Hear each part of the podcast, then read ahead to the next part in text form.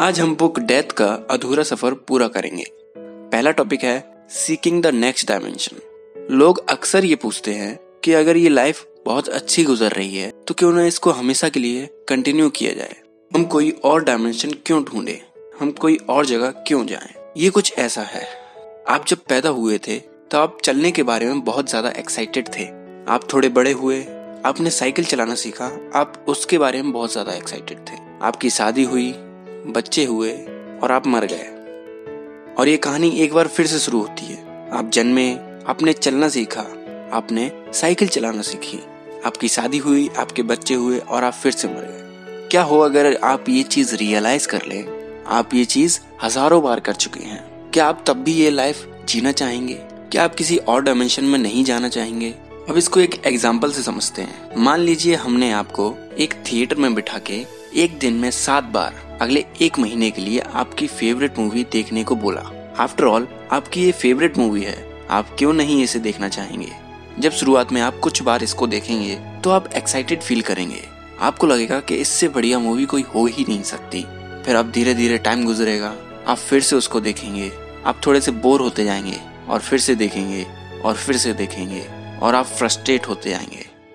अगले डायमेंशन में जाने की चाहत तभी पैदा होती है जब आप पीछे मुड़कर देखते हैं और ये रियलाइज़ करते हैं कि आप सेम मूवी में बहुत लंबे समय से काम कर रहे हैं। अगला क्वेश्चन आता है डज डेथ नीड प्रिपरेशन आपको ये समझना चाहिए कि जिसको हम डेथ कह रहे हैं, वो एक यूनिक इवेंट है, जो कि आपकी लाइफ में सिर्फ़ एक बार ही होगा।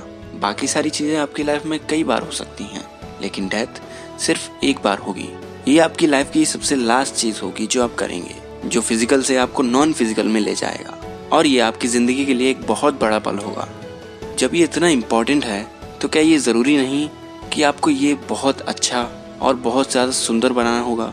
जी हाँ इसकी बहुत ज़्यादा ज़रूरत है। आज लगभग सारे लोग एक डर में जीते हैं और डर में ही मर जाते हैं। अगर आप अच्छे से जी नहीं सकते तो आपको कम से कम अच्छे से मरना आना चाहिए।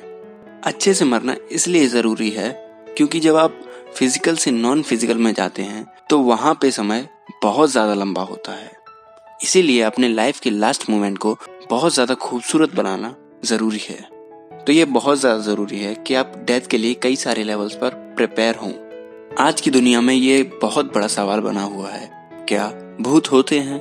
असल में सारे जीव टाइम मेमोरी और एनर्जी का कॉम्बिनेशन होते हैं। इन तीनों चीज़ों में से टाइम हमारे हाथ में नहीं है, लेकिन मेमोरी और एनर्जी हमारे हाथ में है। हम इसको कितना गैदर करते हैं और कितना डिसिपेट करते हैं, ये हमारे हाथ में है। मान लीजिए आपने अपने फोकस और एक्टिविटीज़ से अपने मेमोरी का प्रारब्ध कर्मा यूज़ कर लिया है। वो भी बहुत जल्दी।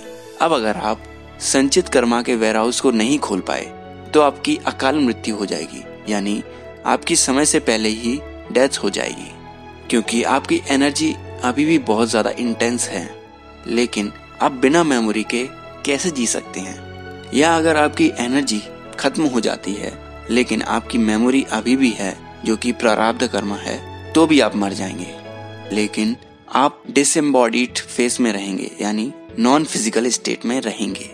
आप पूरी तरह से मरेंगे नहीं। तो एक तरीके से हम सभी घोस्ट हैं, भले ही किसी के पास बॉडी हो या ना हो। भले ही वो फिजिकली एग्जिस्ट करता हो या ना करता हो, पर जिन लोगों के पास फ़िज़िकल बॉडी है, उन लोगों के पास बहुत ज़्यादा चांसेस हैं कि वो अपने प्रारब्ध कर्मा को खत्म करके नेक्स्ट डायमेंशन में जा सकते हैं। लेकिन वहीं जिसके पास फ़िज़िकल बॉडी नहीं है, वहाँ पर उसको प्रारब्ध कर्मा खत्म करने में बहुत ज़्यादा टाइम लगेगा। ये 20 साल भी हो सकता है और 2000 भी। एक घोष्ट में जनरली कोई भी इंटेंशन नहीं होता। उसके पास इंटेलेक्ट ही नहीं है। लेकिन एक घोस्ट अपनी टेंडेंसी से फ़ंक्शन करता है। अब मान लेते हैं कि किसी की आदत थी लोगों को पिंच करना। तो वो डिसम्बॉडीड होने के बाद भी लोगों को पिंच करता रहेगा। और अगर किसी की आदत थी कि वो हंसता खिलखिलाता था तो वो डिसम्बॉडीड होने के बाद भी हंसता खिलखिलाता ही रहेगा। ये सारी चीज़ें होती हैं टेंडेंसीज से, ना कि कॉन्सियस इंटेंशन से। आते हैं अगले टॉपिक पर, जो है taking on a new body generally सारी फ़िज़िकल बॉडीज वूम में 40 दिन के बाद ऑक्यूपाई करने के लिए रेडी हो जाती है।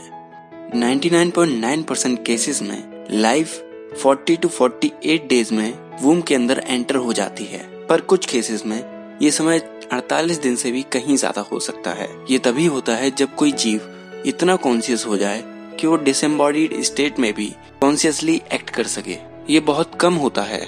और अगर ऐसा होता है तो यानी वो जीव आगे चलकर बहुत ज़्यादा नोटिसेबल पर्सन बनने वाला है। आपने शायद सुना होगा कि गौतम बुद्धा जब अपनी माँ के वूम में थे, तब उनको बताया गया था कि ये बच्चा एक बहुत ही ज़्यादा महान इंसान बनेगा। ये तभी हो सकता है जब कोई कॉन्शियसली अपनी बॉडी को चूज़ कर सके। तो इस समरी के लिए इतना ही। ये बुक बहुत ज़्यादा हाईली रिकमेंडेड है और आपको ये बुक एक बार ज़रूर पढ़नी चाहिए। आज के लिए बस इतना ही। अगली बार फिर मुलाकात होगी किसी बुक स्टोरी या बायोग्राफी के साथ। तब तक के लिए अपना ख्याल रखें और सीखते रहें।